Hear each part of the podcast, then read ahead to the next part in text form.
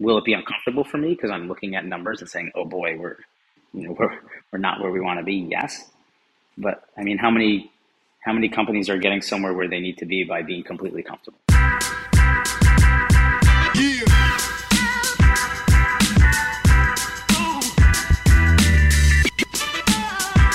Hello and welcome to Culture Crunch, brought to you by the Hunters and Unicorns, where we talk about everything culture related within the tech space.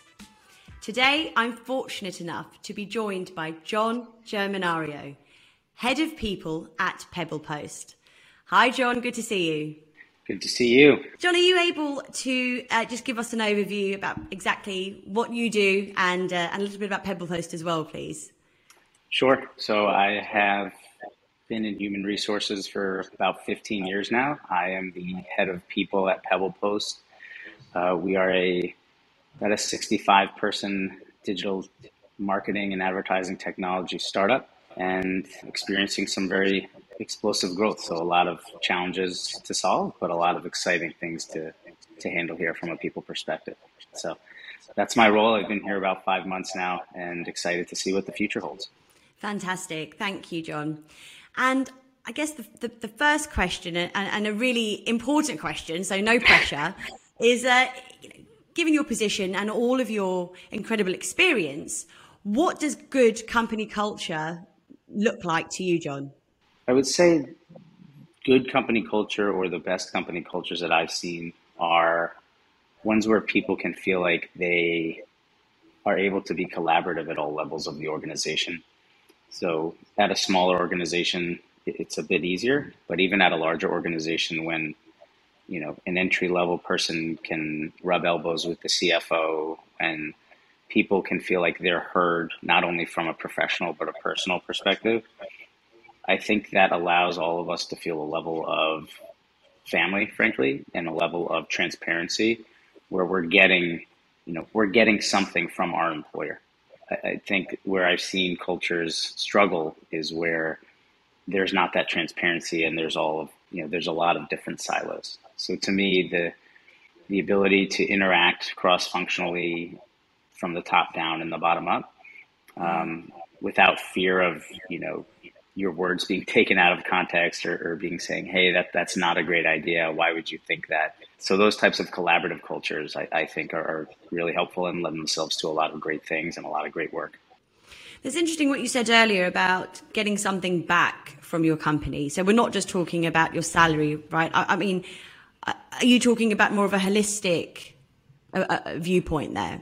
I am. I I tell people, and you know, I'm certainly not the first person to say this, but you know, when you start feeling like you're giving more to your employer than they are giving to you, or you're gaining, it, it may be time to find something new.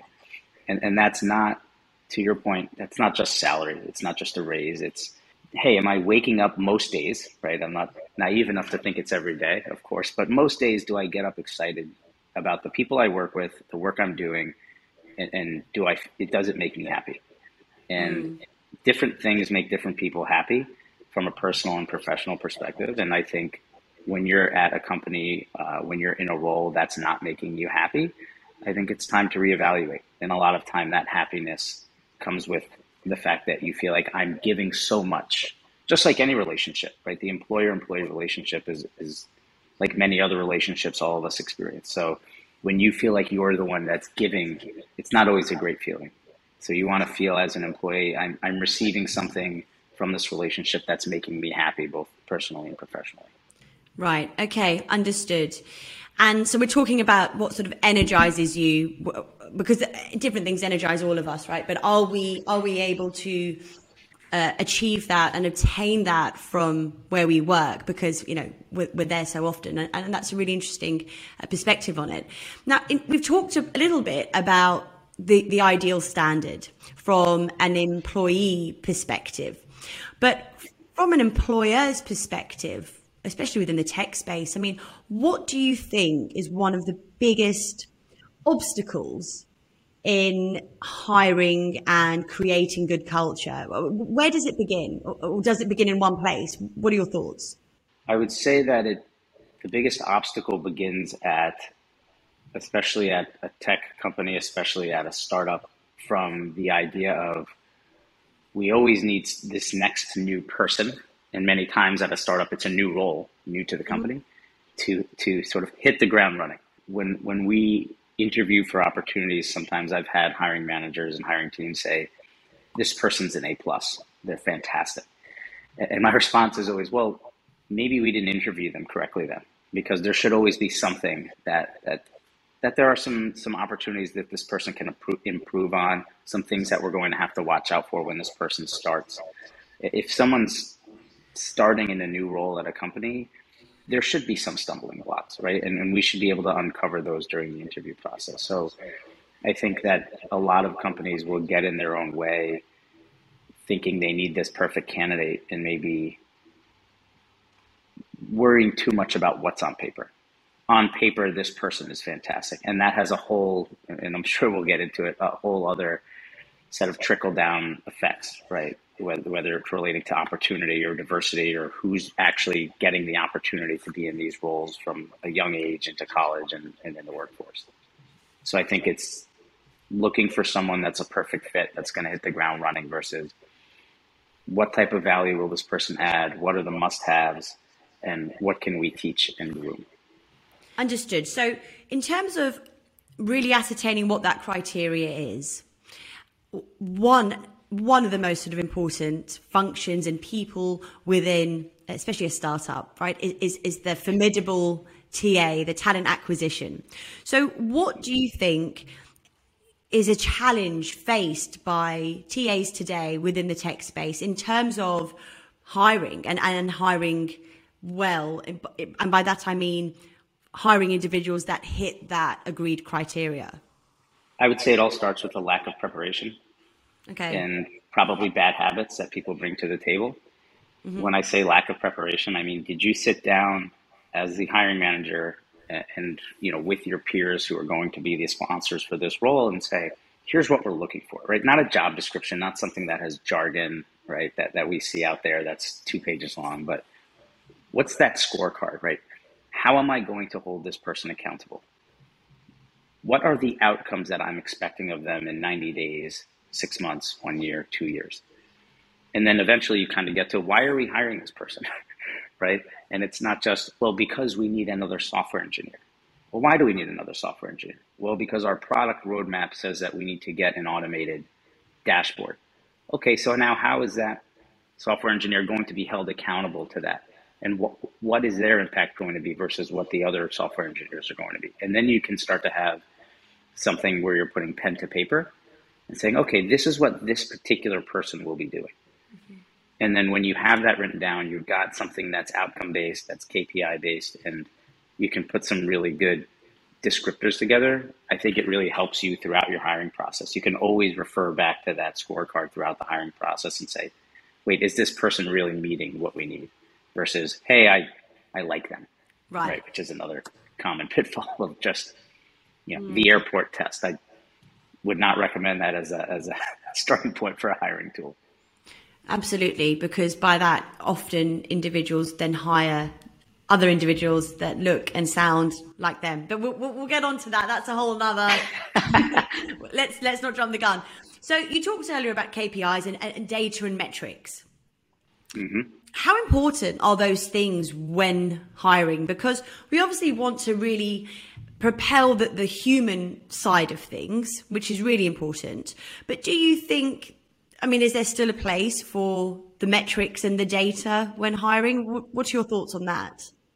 Absolutely. I, I think that the more data you can consume and leverage to make a decision, the better. The trick is which data to use and which data to ignore. I think sometimes as hiring managers and, and HR departments, we can get so consumed in the data um, that it almost like blocks our vision of what we're really looking for and what we're seeing. So what, what I mean by that might be, um, let's say we are looking for someone in a marketing role, and you know we know that the data says that let's use compensation data. The data says that they should be at a certain number, but we're expecting this person to grow into a leadership role. We kind of want someone who can maybe punch above their weight. Well, maybe we should be paying them a bit more.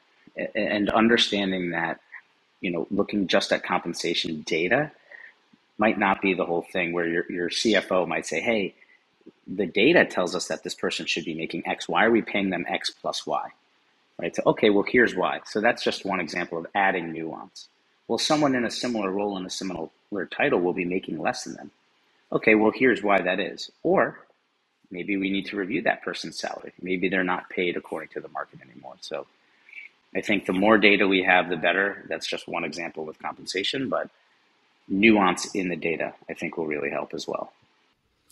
Understood. So, would you say that as it stands currently, there is a, a sense of that there is a void when it comes to process and data from a hiring manager or, or, or the TA viewpoint? W- would you go as far as to say that?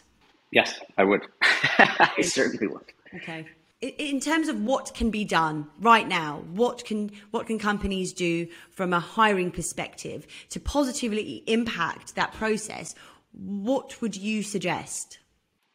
The first thing that I would suggest for anyone that feels like they're struggling with hiring is reverting back to what I mentioned about just having a good scorecard, right? Having a good set of here's who we are looking for.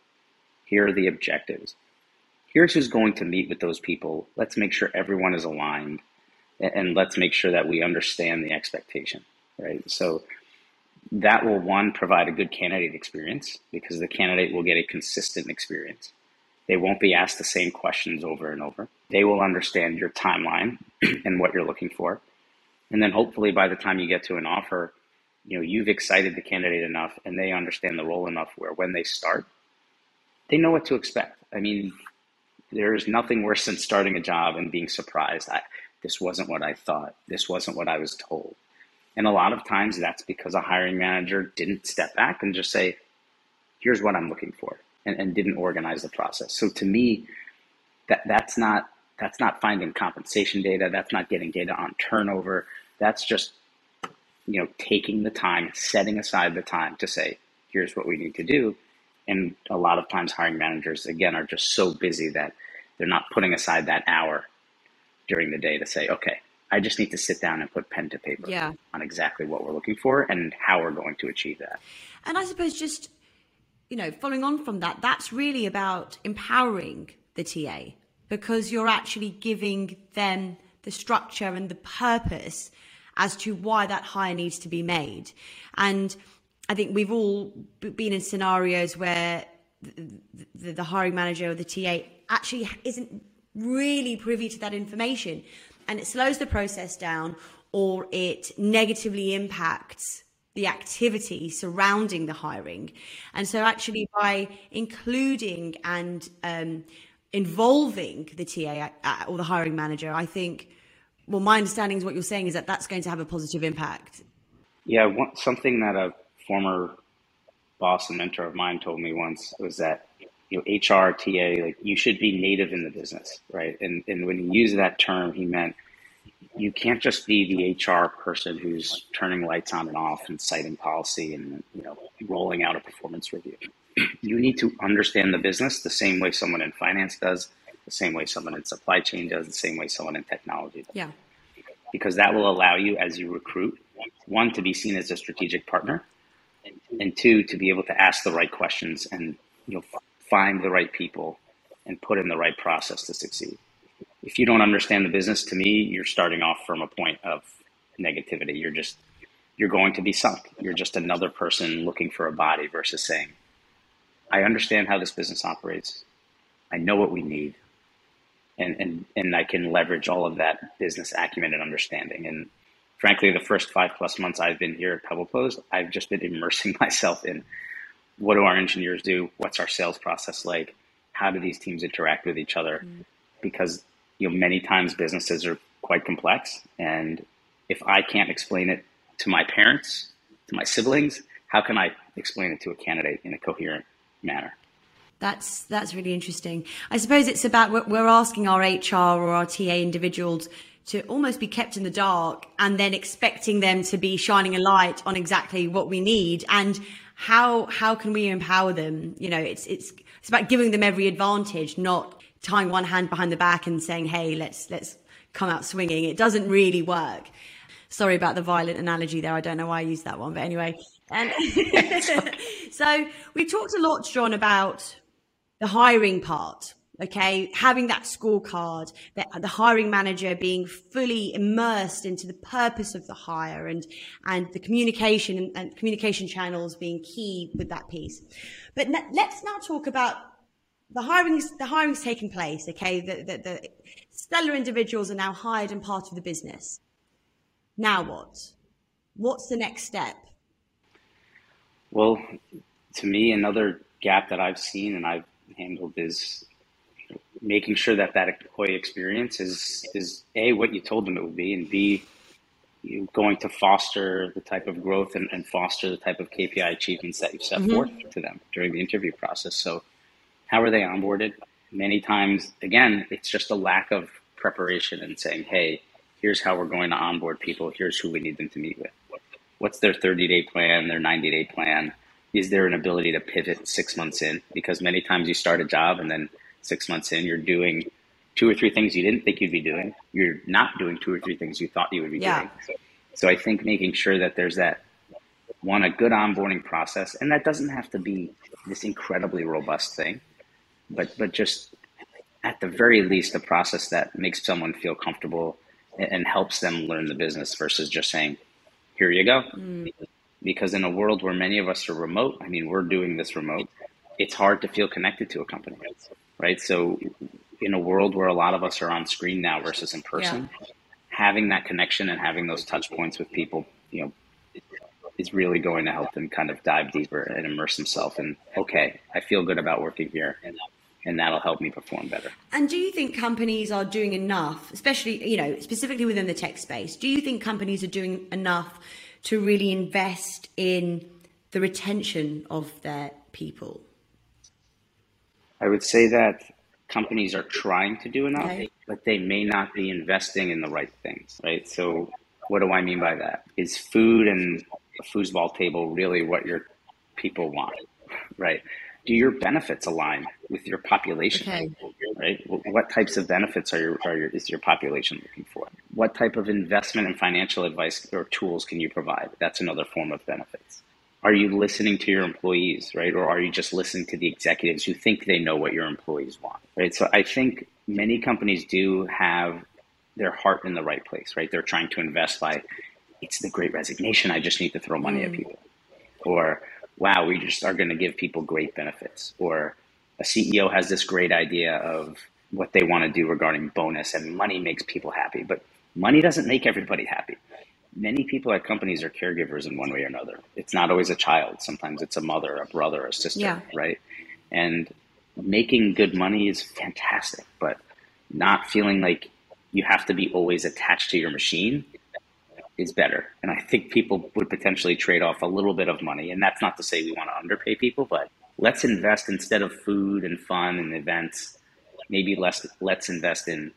Hey, do we need an hour lunch break every day so everyone can reset? Hey, do we need the first Friday off every month because people are burned out by the time they're done with the month? You have to find what fits for your culture and your people, and really and really get to know them. I think many employers especially sort of this old school thinking of we don't want to know mm. our employees. Like they're you're one person at work, you're another person at home. Guess what? That no. doesn't work anymore because we're all we're not working from home. We're sort of homing from work. Like work is now yeah. in the home.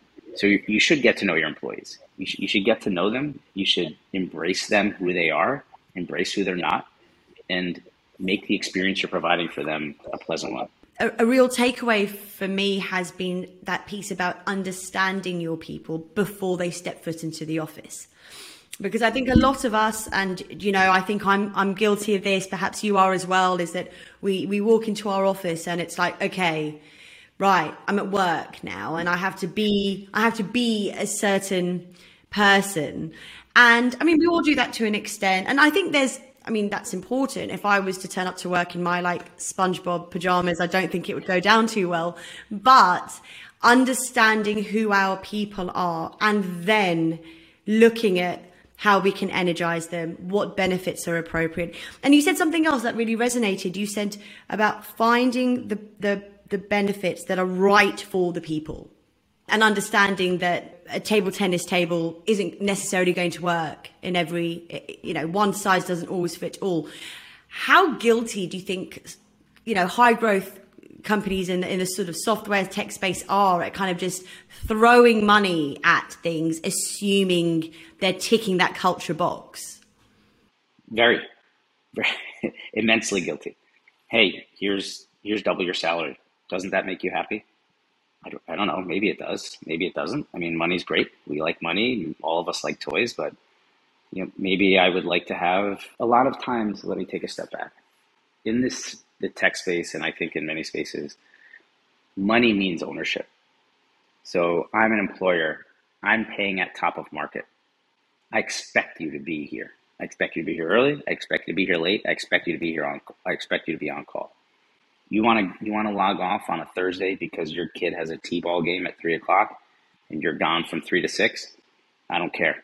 I you know I pay you a lot of money and I expect you to be here. So so I think that that sense of an employer saying I I sort of own you because I pay you all of this money is where the pitfall is there. Instead of really understanding what the employee need is. And I think it comes back to empowering your leaders. So what I mean by that is that one size fits all. Some people might want ping pong. Some people might want a Nintendo in the office. Some people might not. The one size fits all won't work, especially as the company scales. But if you empower your hiring managers to make decisions without having to come to HR or come to their boss for every little thing, they can kind of customize what works for their employees.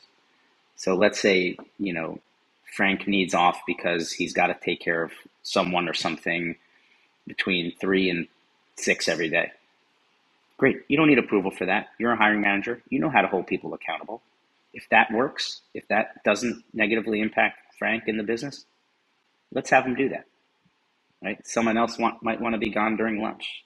Someone else might want to, you know, work all hours and they just want to get paid because they want to drive a Tesla. I, it's it's different for everybody, right? So knowing those motivations and empowering your leaders to say, hey, within reason, use judgment, and you know sort of customize your experience for each employee i think that's helpful as well again everything within reason right we want to try to have equity and fairness in, in sort of everything we're doing but i think hr needs to be a little bit more gray and a little, little less black and white and i think that would really go a long way Thank you. I mean, that's really insightful. Just a couple of things. So, as as a leadership, we we we discuss entitlement, don't we? Entitlement of people and and that being a negative, right?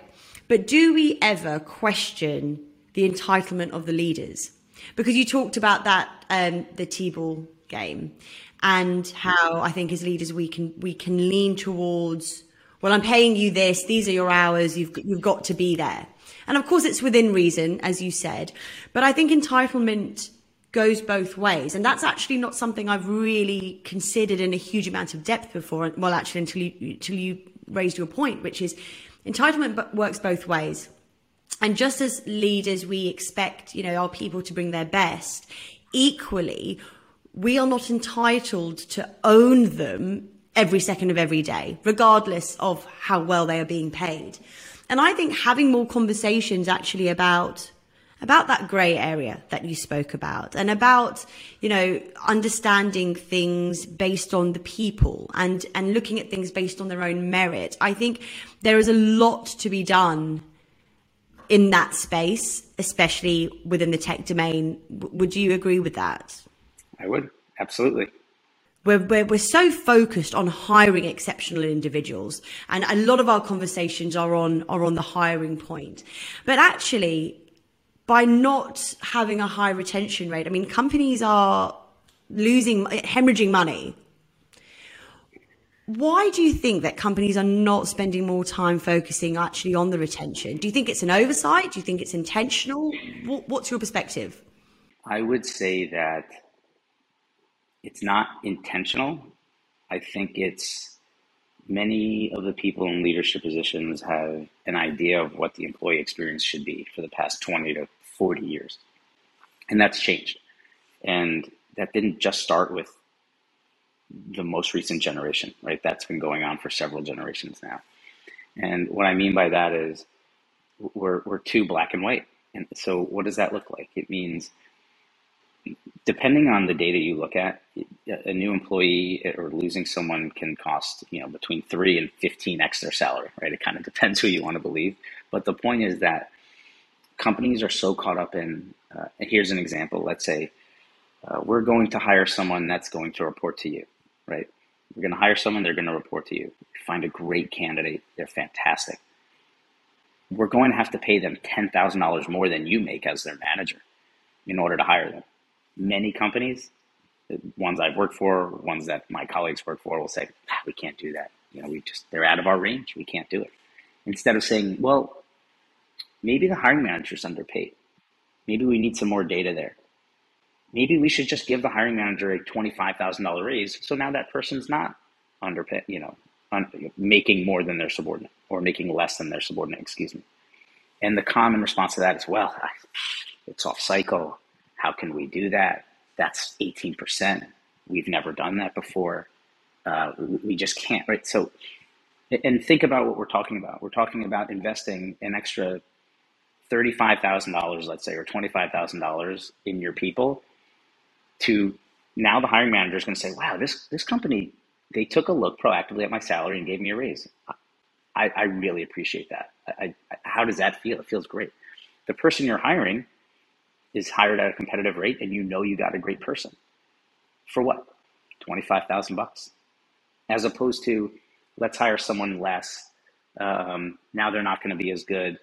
Maybe the hiring is more of a coin flip because they don't have all the capabilities we wanted so it's I just don't think that teams are agile enough, and and those are the reasons why retention becomes hard when, when you're only focusing on the people you're adding and you're not focusing on the people who are in the seats now. And do you think that we're moving in the right direction? Or because look, sometimes I think we are, and other times I think it's it's like a glacial pace. And given the the cadence and momentum at which product and services within the tech space are being delivered and improved, which is exponential speed. From a people angle, we're kind of just the slower relative, just, you know, not quite up, up to the speed of, you know, that, that, that we should be. What's your thoughts on that? I think we're seeing more conversations like this happen now than we have ever before. You know, when I entered the workforce 15 years ago, I, this was not a topic. It was show up, do what I say, not do as I say, not as I do, almost like your parents would tell me, right? But but I think now, 15 years later, have we made progress? Absolutely. Have we made enough progress? I don't think so. Um, I still think there there's a lot of companies who still feel like I am paying you so I, again, just going back to the I own you, I have that entitlement over you, right? Versus saying, I'm paying you, I'm going to hold you accountable. That's another can of worms that I don't know that companies do a great job of knowing. How do I, how do I know this person's doing a good job? How do I hold them accountable? Right? They just kind of hire them for a job and let them, let the people go. And, and you know, there's still a lot of gaps that I see where companies get back to work well, why, why get back to work? My productivity is up 120%. Well, because I'm paying for real estate and I want you in the office. Okay, well, then I'm going to leave. Right. So there's still a lot of that mentality. And a lot of that comes from larger companies. But some of that does come from smaller companies and tech startups. And, and there is something to be said for being in person and innovation happening more naturally when you're in person. But does that mean you need someone to be forced to come in the office twice a week, which will negatively impact their home life? I don't, I'm not sure that that's the case. I'm not sure that you should be requiring that. It's, it's finding ways that work with your people, and then also saying this place can't be for everyone, right? There, there, we want the right people in the right job at the right time, right? And sometimes a person or a company is going to they're going to run its course with each other. Hey, what I needed three years ago when I was single is different than I need now when I have a significant other with two children. And by the way, I'm also taking care of an elder right? So, so maybe I need to change if my company can't change for me. And I think also recognizing that that's okay is a good, is a, is a good, healthy relationship for a company to have with an employee. Saying, you know what, we really want to support you on this. We think we've got a lot of good processes in place, but you know, barring you working part time because your role is so critical, we just we're not going to be able to accommodate these things. And I think that's an okay conversation to have under the right context. And as long as people are leaving your company feeling like, hey, you know what, they did what they could, it's run its course, we're leaving on a good foot. My company may even help me get find my next role. I think that's what a sort of a productive relationship between employee and employer looks like. We've talked about the challenges faced by the hiring manager, the TA, how to get talent in. And we, we've also discussed the importance of understanding your people and being able to really kind of improve the retention of stuff, not just for a financial reason, but actually from a, you know, because it's the right thing to do. What is the biggest challenge you think companies are being faced with within the tech space from, you know, from a people p- pillar position. So not necessarily the hiring or the retention, but just in the day to day operations piece. What do you think companies could be doing better to to, to be better and, and to improve the culture? I think we've touched on it a bit, and and I think it's just not looking at what everyone else is doing and making sure that what you're doing works for you and for your employees because every company is unique right so not saying hey here's our culture, here's um, here's what we're doing for our people. Not again, not being black and white. I think too many companies are just this is what we do and this is how we do it from a people perspective. And if you want to work here, great. If not, too bad. Instead of maybe just continuing to evolve, you would never do that with a product, right? If you're a tech company and you put a product out there, you would never put out 1.0 and say this is it. 1.0, we're sticking with this forever. You would never do that. So why would you do that with your people programs? Why would you do that in the way that you evolve your employee experience and evolve your hiring? You know, so I, I think that's the biggest roadblock is, you know, companies are so product focused and service focused that, and they're willing to iterate. Hey, this is 2.0 of our service and our product, 3.0, 4.0, but they're not willing to do it with people. They're not willing to do it with kind of how they're thinking about their talent acquisition or retention or diversity right? It's just kind of you're doing the same old thing that you've always done, and I I, I think that hampers hampers growth, and I think that hampers having a good culture. We discussed that in the beginning, what good culture look like looks like. I don't think you can achieve that by just coming in day one. Here's what we want to be, and then never touching it again. And you talked about diversity, okay, within companies, within leadership, throughout all levels are companies doing enough in the tech space? It's all about innovation and thinking ahead, but from a diversity perspective, where, where's it gone wrong? Because if you look at the legit, uh, the, the um, statistics, it's hasn't moved forward enough, has it? No, no, it certainly hasn't, and that's certainly not unique to tech. But but it's it's stark in the tech space for sure. From I mean, you, you could go anywhere with this. You could say you know, are, do we have enough venture capital funds that are led by minorities, uh, you know, whether it be a gender or an ethnic minority, um, that are then investing in gender or ethnic company, you know, diverse companies? Do we have diverse VCs or PEs? Are they investing in diverse companies? Are non-diverse PEs? Are, are PEs led by people that look like me, white men? Are they investing in diverse companies? Why or why not? Right. And, and I think that's where diversity comes in. It's all about the opportunity. Where I think companies get it wrong is they you revert back to something that you're comfortable with and saying, well, it's a tiebreaker. It, even saying that, I like cringe when someone says, well, diversity is a tiebreaker. Well, why is it a tiebreaker, right? If if if you if you surround yourself with people like you, don't you think you'll always think like you? You you'll act like you know, you'll you'll all act and think in the same way. And as someone who grew up in a very diverse town with a lot of people who didn't look like me, I, I think that's really helped me, frankly, personally and professionally. But it's it's understanding that oh, that's a different way of looking at something, and maybe in the end I don't agree with it, but at least you, you sort of have that perspective, right? And, and that can be someone who's I'm white, so that person can be black or brown. That person can be of a different religion. That person can be of a different sexual orientation. It can be male or female, right? It can also be socioeconomic. Someone who grew up in a part of the world or a part of the country in the United States that maybe was much less fortunate or maybe much more fortunate, right? So it's just having those diverse sets of ideas. I think it helps a culture, it helps a company, it helps you get to better decisions. And far too often it's, well, we just want the best candidate And in many times in tech companies, the best candidate are white men who came from a certain background, who were given a certain opportunity that people of color and women weren't given. And, and thus, they're not going to have those qualifications. And it kind of loops back to what we discussed at the beginning, whereby we talked about that scorecard and how important it was to, to for, for an HR or hiring manager to really understand what they're looking for and why. But I guess what we really need to question is what's on that scorecard? Because if that scorecard is just an Ivy League university, um, coming from, you know, a particular socioeconomic background without necessarily stipulating that, you're writing criteria that strongly alludes to that, then actually your, if your scorecard doesn't welcome diverse talent, whether that be gender, sexuality, socioeconomic, if the scorecard doesn't make room for diverse people coming through, then it's going to, it's flawed right from the inception.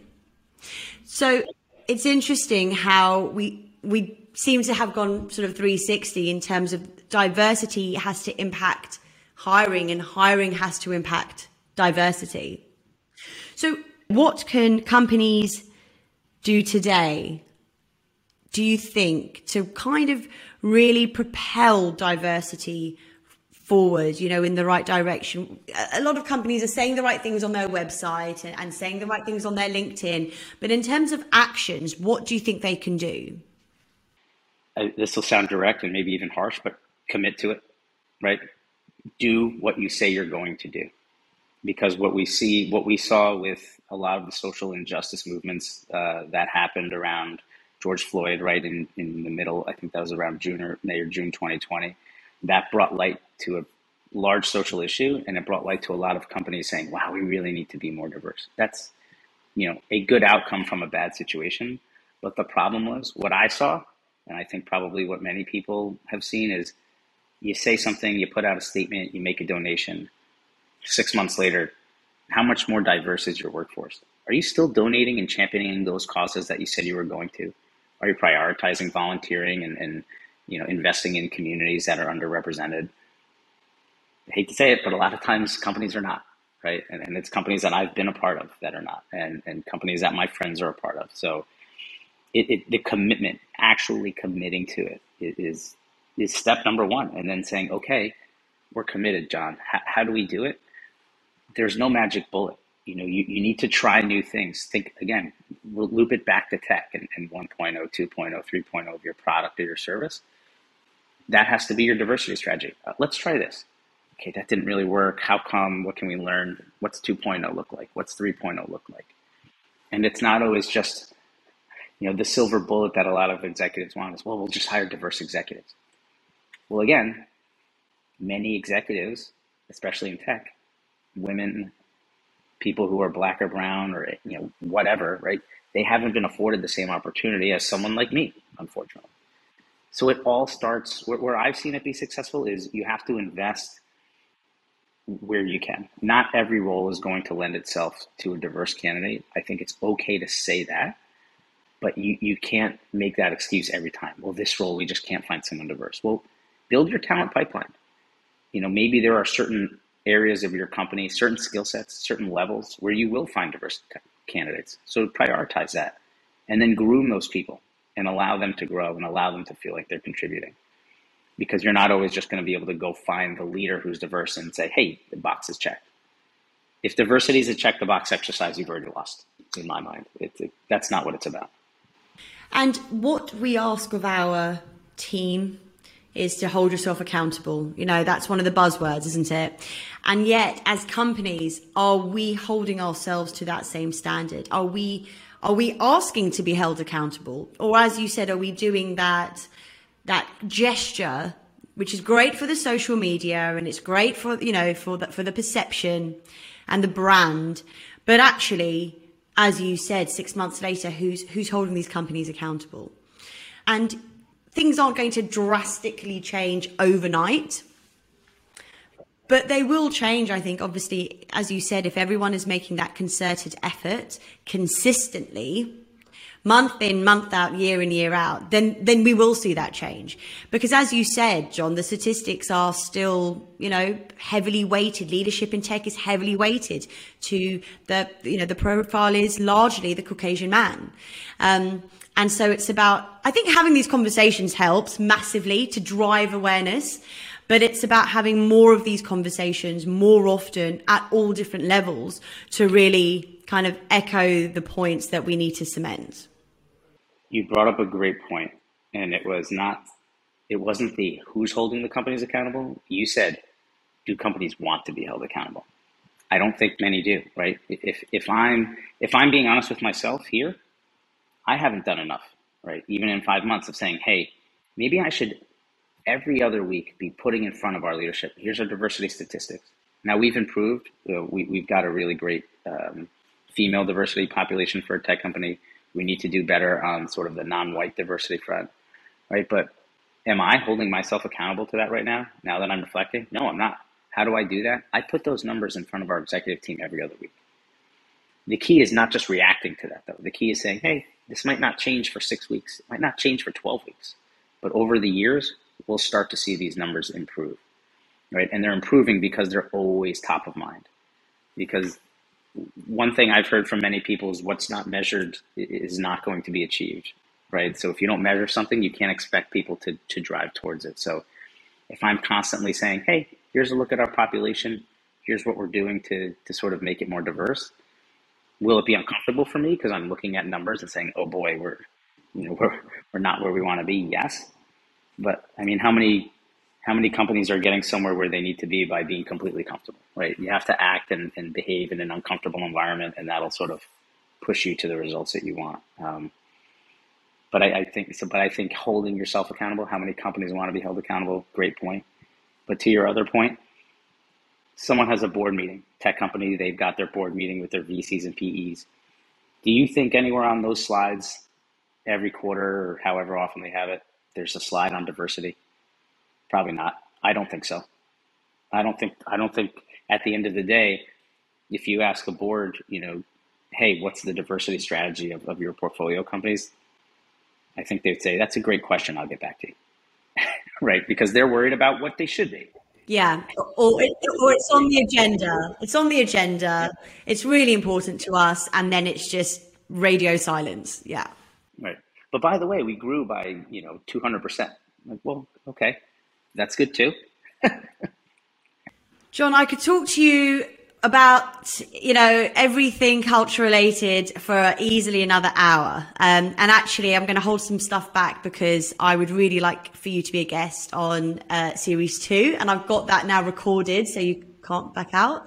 Um, um, okay. But I mean, look, there's been so many interesting things that, that, that you've discussed and, you know, having your perspective on it as the head of people of Pe- uh, Pe- PebblePost and an illustrious career before that as well has been truly, truly imperative to this conversation. And I think that if I really had to think about the key takeaways, I mean, there have been so many, but really the, the, the hiring manager or, or, the talent acquisition, I should say, be, being really kind of armed with the right data and metrics and process and scorecard and purpose, I think is, is a really, really important key point. Um, then of course the retention of people, which stems back to companies understanding their people resonated massively. And actually where, you know, what we're doing within the company as well is just incredibly relevant. And then also finally, in terms of driving and propelling diversity and companies holding themselves accountable. I think is, is such an interesting, interesting uh, point, and, and, certainly given me and I'm sure our viewers a lot to think about. So, John, before we wrap up, is there anything else that you'd like to add? Perhaps anything that I, you know, we've we've missed in terms of what do you think driving good culture means within tech? My my parting shot, if you will, is just a, a summary or reiteration of many of the things we've talked about, and it's that your people strategy should mirror your product and service strategy. So, you know, don't think that what you did in 2020 will work in 22 and vice versa, right? Continually evolve it. Think about what people need. And when someone comes to you to resign, as long as they're leaving on good terms, make just have the right conversation with them. sometimes an employee just says, look, you can't offer me what I need anymore. My needs have changed personally and professionally, and that's okay. So help that inform your decision, help that evolve what your people strategy is, and don't be afraid to try new things, right? Don't get overly process driven. Right? We want a certain number of processes, but we also want a place where people can kind of exercise their judgment. So that's my summary or my parting shots on on this conversation. But this has been fantastic. Thank you so much. John, thank you. It's always a pleasure speaking with you. Thank you so much for being a guest, and I look forward to speaking with you soon. All right. Thank you. Likewise. Take care. Thanks, John. Bye bye.